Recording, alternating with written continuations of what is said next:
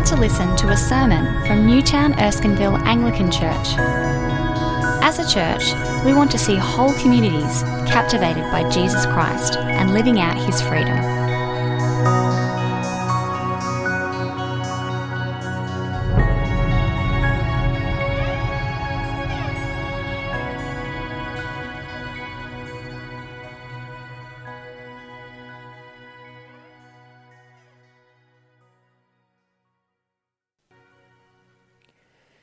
And when you pray, do not be like the hypocrites, for they love to pray standing in the synagogues and on the street corners to be seen by others.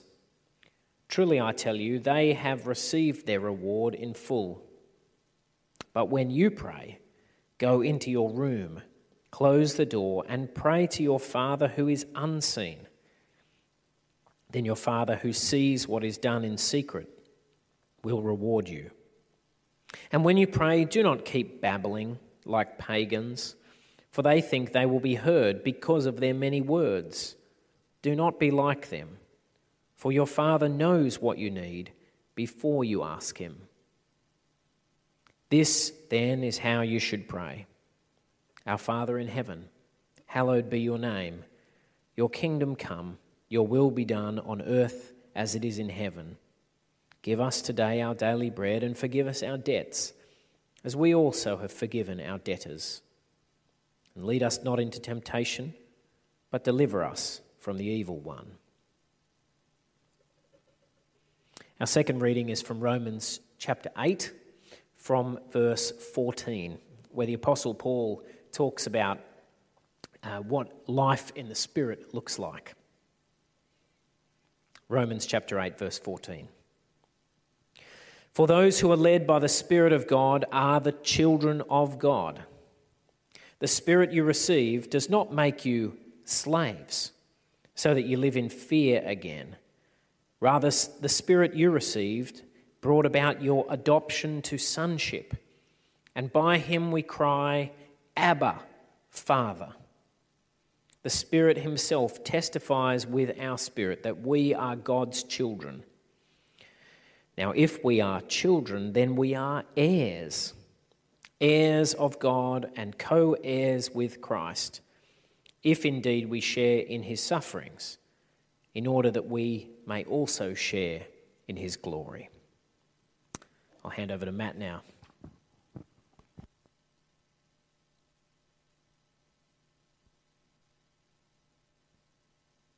evening, friends. It is very disappointing to not see your lovely faces this evening. Instead, be looking into this very uh, expensive but great camera, but not as good as looking at you. Uh, as Andrew has said, we're beginning a new series today, as the Lord would have it, in what, God willing, will be a short period where we are away from our building. Uh, we have the theme of God's fatherhood to meditate upon. And I think this is actually quite a helpful point to be considering and to be filling our hearts with as we go through another little kind of tumult of a time. Now, when we think of God as Father, there's all kinds of different things that can come into our mind and complications. All of us know of earthly fathers or have had an earthly father, and those experiences often fill a void. Uh, uh, and give us a prism through which we understand God as Father. Some of us have had great fathers. Some of us have never known our Father. Some of us have recently lost our Father, even in our congregation this evening. But all of us have had an experience of earthly fatherhood. But what I want to contemplate today in particular is the absolute difference of what it means to have a Father in heaven. And how utterly unique, primary, transcendent He is, and how utterly different to any earthly father. You really don't need any experience of any earthly father to know Him clearly and well. Soren Kierkegaard, in speaking about the fatherhood of God, said the divine Father's love is the one unshakable thing in life in the Christian life and in all of existence, at the heart of the universe, immovable, is a loving Father He says, We call God Father. We rest happily and confidently in this name as the most beautiful, the most uplifting, but also the truest and most expressive names for God. It's an extraordinary name for God, Father. It's not a name used in any other religion, uh, a phrase of such intimacy and relational closeness. It talks of the unique relational God we meet in the gospel. And so let's consider this evening what does it actually mean when, when Jesus invites us in Matthew 6 to pray to our Father in heaven? Who is he talking about? And how do we approach him really? Let's fill in that name we know with the fullness of the revelation of Scriptures. Now, I'm going to move across a whole bunch of Scriptures this evening. Uh, I'm not going to go into great detail into any one of them. I'm not going to go through all the exegesis of the passage surrounding it. You can go do that in your quiet times this week. You could pick one a day and con- uh, continue with walking with God as Father through the whole week. But I do have four things to tell you this evening about your Father in heaven. And the first is this that in Matthew 6, when Jesus invites us to pray to God the Father, he's inviting us to pray to his Father which is to say, he's not just generally speaking of an approach to God, of coming onto a cozy, intimate terms with a sky daddy. He's not speaking metaphorically or with an analogy. He's not just giving us an idea of how to relate to God. He is speaking about his Father, whom he has known for all eternity, who he is the secure, eternally begotten Son of. He is inviting us to pray to that Father, His Father. And what happens in the Gospels as Jesus begins his public ministry is we actually also, in a few occasions, hear the voice of his Father. Here's three for you. As Jesus begins his public ministry and is baptized in the Jordan by John the Baptist, the, the heavens open and the Spirit falls down uh, like a dove upon Jesus. And then there is what? A voice from heaven. You are my son, whom I love. With you I am well pleased. As Jesus takes on his public ministry, all of a sudden, the heart of the eternal God is open to us a son and a father and a spirit. Jesus reveals the fullness of God to us and we hear the voice of the Father. Again, in the, the, Transfiguration, when Jesus goes on top of a mountain with his disciples and he begins to glow with his heavenly glory. Again, a voice from heaven This is my Son, whom I love. Listen to him. The Father pointing us to his Son. A Father defined by having a Son in the Spirit. And finally, my favorite, John 12. Jesus is praying, Father, glorify your name. And then a voice came from heaven. Ever happened to you in prayer? I have glorified it and will glorify it again, which sounded like thunder to those present. Here is God the Father with his thunderous voice from heaven. There is a Father of Jesus Christ who has eternally begotten the Son in the Spirit. He is the one from whom both proceed. He is the eternal God. And so, when we are speaking of God as Father, we're not speaking generally of God, but specifically of what the Christian God is Father, Son, and Spirit. We are gazing into the center of all things, into the immovable heart of God. God the Father, from whence Son and Spirit come. And Jesus invites us to pray to this Father. What defines us as a community is a community of prayer to the Father revealed in Jesus Christ, who call on Him as Jesus Christ does in His life. We are never more the children of God than when together we pray to this Father, the Father of Jesus Christ. But there's more to be said of, of who this Father is. And the second thing we see in a passage in Ephesians is that, that this Father is the source of all fatherhood and indeed all things. Now, this is from a little passage in Ephesians that if you weren't looking for it, you would completely miss. It's just a short sentence by which Paul kind of begins his prayer in Ephesians chapter 3, verse 14. But it has a profound insight for us into God the Father. He says this For this reason, pointing to the uh, context above, I kneel before the Father, from whom every family in heaven and on earth derives its name. How does Paul relate to this Father? He kneels, he bows his body before his majesty and authority and power and glory. To come before this power, to come before this Father, is not a small thing to this holy God. And what does he say about him? He's the Father from whom every family in heaven and earth derives its name. And see how I've noticed uh, or made clear that, that that word Father, that word family, they're from the same word, from the word for Father. Uh, the word family is kind of the, the word for fatherhood, or just a way of describing what families are in the ancient world. All families had a forefather, a father, for whom they were named. And so things were uh, kind of described and defined by who your father was. That would describe your communal identity, your ethnicity, whom you belong to. People were used to talking about father in this way. But here, we're told that God the Father is the source of all fatherhood. Which is to say, earthly fathers are not the example from which we derive what God is like, but it is what God is like that defines all fatherhood. And at this point, we have to start teasing apart what it means, the difference really between an earthly father and a heavenly father. They are very distinct and different. Soren Kierkegaard kind of dives into this. Uh, he had a very complicated relationship with his own father for a variety of reasons I can't go into. But yet, he, he describes for us the relation between earthly and heavenly fatherliness. It's, as it says in the, as the apostle says, quoting our text, from him all fatherliness in heaven and on earth derives its name.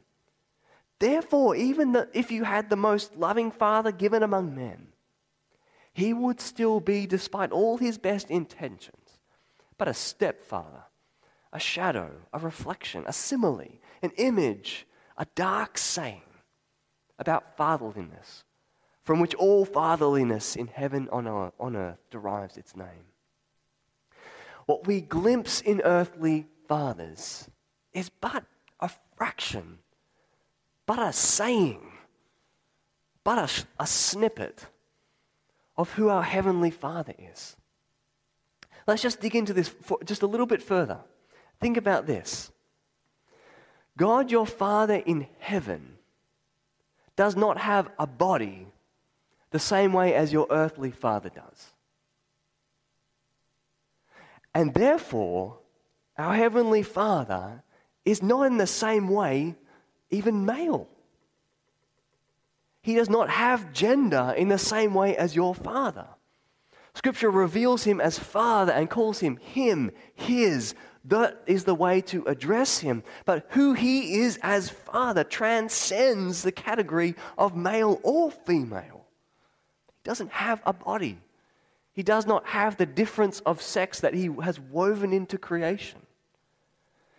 In this little way, our Heavenly Father is of a grandeur, of a significance, of a weight, of a glory, of a love that just makes earthly fathers pale in comparison. Paul, I think, uh, hints toward this as he talks about uh, everything in heaven deriving its name from him, which doesn't mean much to us, but if you're in Ephesus, they were used to calling on the powers of heaven. They were a magical city. When there was a mass conversion, they burned books of witchcraft. But Paul wants to say here that even the fatherhood of heaven, even the magical powers and names that might be, even their fatherhood comes from God the Father. Everything comes from Him. All authority, every name, every fatherhood. He is the source of it all. He is the reason it is, and it is all for the glory of His name.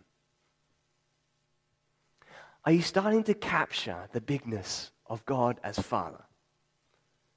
This is why when Jesus invites us to pray to God as Father, he actually instructs us to not pray first about us, but about Him.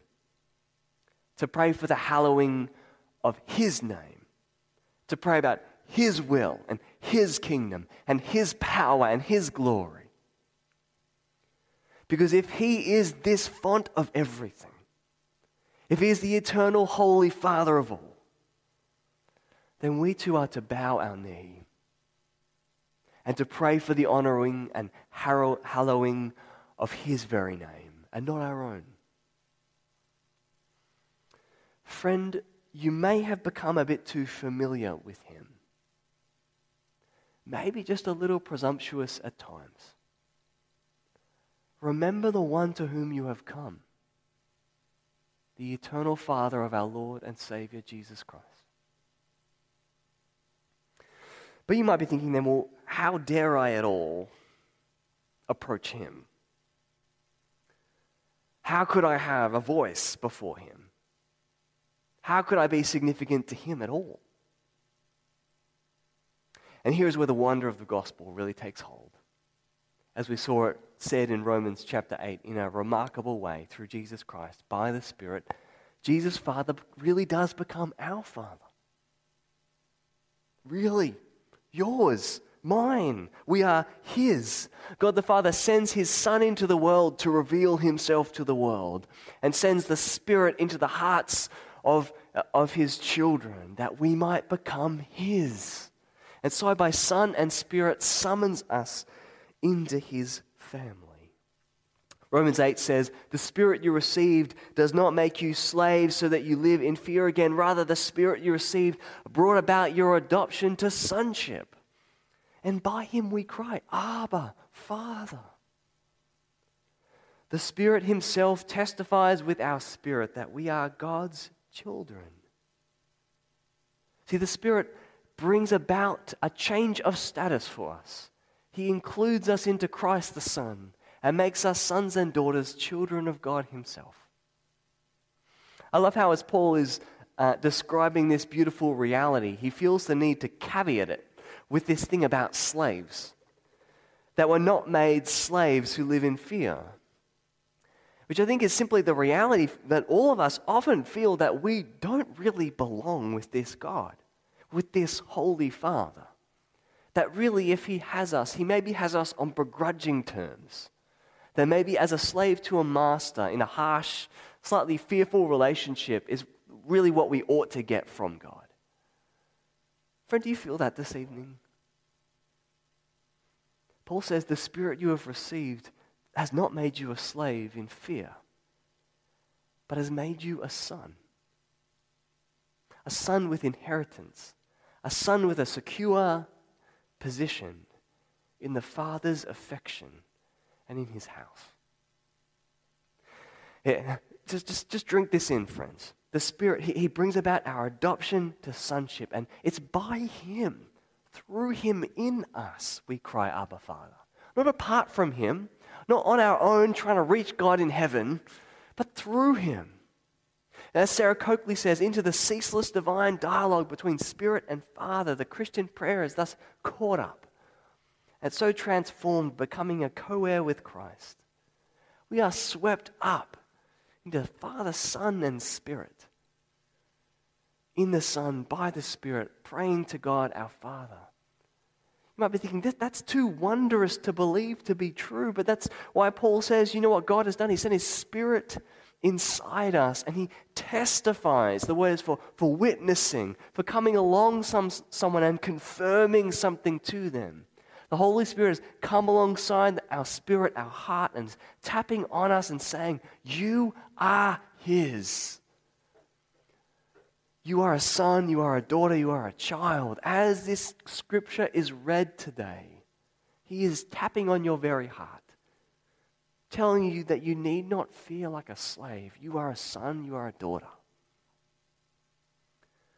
This reminded me of something that happened with Lucy last year. I'm not going to tell lots of stories about being a dad in this series. I just I want to separate earthly and heavenly a, a little bit. But this story really helps with this text, I think. Lucy and I read this beautiful picture, uh, ABC picture book, beautiful illustrations. And when you get to the letter D, there's a dad with a daughter. And Lucy opens to the page and she points at the dad and the daughter. And as she's looking at it, she looks up at me and with her little hand just taps me on the heart. And then brings it back and taps herself on the chest as well. As if to say, This is us. I am yours, and you are mine. You're my dad, and I'm your daughter. So, to the Holy Spirit inside you today is tapping on your heart, saying, You are a son, you are a daughter. And it cries out, he cries out to God. And God the Father looks on you as a son, as a child. So, friend, you can approach God today in God's Spirit as a grace of the gospel. But finally, we really should approach our Father both securely, intimately, really, but also reverently. Isn't that holding together what we've walked through in the scriptures today? That is actually Jesus' Father, that He is the Holy Father of all. And yet we are invited into close terms with Him. I don't know which way you kind of forget at times, whether you forget how big He is or you forget how close He is, but it's hard to have both in your heart at the same time, I think. But maybe you're one way or the other this evening, and maybe the scriptures and the Spirit is pointing you one way or the other. John Owen just summarizes this really beautifully for me in his little book, Communion with God. He says four things about communing with God as Father and kind of letting these truths today settle in your heart. He says, you've got to let it start with rest. Resting in who you are, in the Spirit's testimony that you are a son and a daughter, and that it doesn't require more of your effort, your merits, your prayers, your goodness, your Bible reading habits or, or a truer faith. You're His by His Son in His Spirit. Not only rest in that, but delight in it. Because what does that mean? That the Father looks on you in the same way He looks upon His Son. He looks upon Jesus with an eternal, unchangeable, delighting love. That same immovable love is now fixed upon you stop for a second. John Owen says, when you let that fill your heart and your mind, it is all soul conquering. But then John Owen says, what it should lead to is reverence. To not a fearfulness, but a sense of gravity about who your father is, about what he is up to in the world, about the height of his glory and holiness. And then it should issue forth in obedience. If you are His, then His will is to be your will, and His kingdom your kingdom, and His glory your focus, and His name the focus of your efforts and your intentions and your prayers. If this is true today, this truth of adoption in the gospel, then we are to take up the Lord's Prayer as our life's mantra, praying for the hallowing of our Father's name. You see, friends, Jesus Christ came into the world bring about a family with God the Father. And he did it under Calvary's skies upon the cross. When a voice of love should have spoken over him again, as it did through the gospel, saying, This is my son whom I love. But instead, the sky was silent filled with darkness and the Father's wrath. Your wrath. That instead the Father might speak on you, to look upon you as his beloved Son, as his beloved daughter, in whom he is well pleased. So, brothers and sisters, let the Spirit fill up your heart with these things today and take up the Lord's Prayer as your life's mission. Amen.